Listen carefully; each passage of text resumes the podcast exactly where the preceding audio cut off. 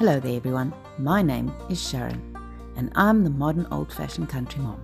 I'm a regular mom making a way through the everyday life and experiences of home, life, food, and raising two teens, a boy and a girl. I've been on quite a growth path the last couple of years, and I've found that I would like to share my experiences, my viewpoints, and maybe somehow help someone out there as well. That they don't have to go through all the things that I've gone through. So I'm very excited and happy to share my thoughts, views, and experiences, and I'm thrilled that you are listening to this podcast, and I do hope that you would continue listening.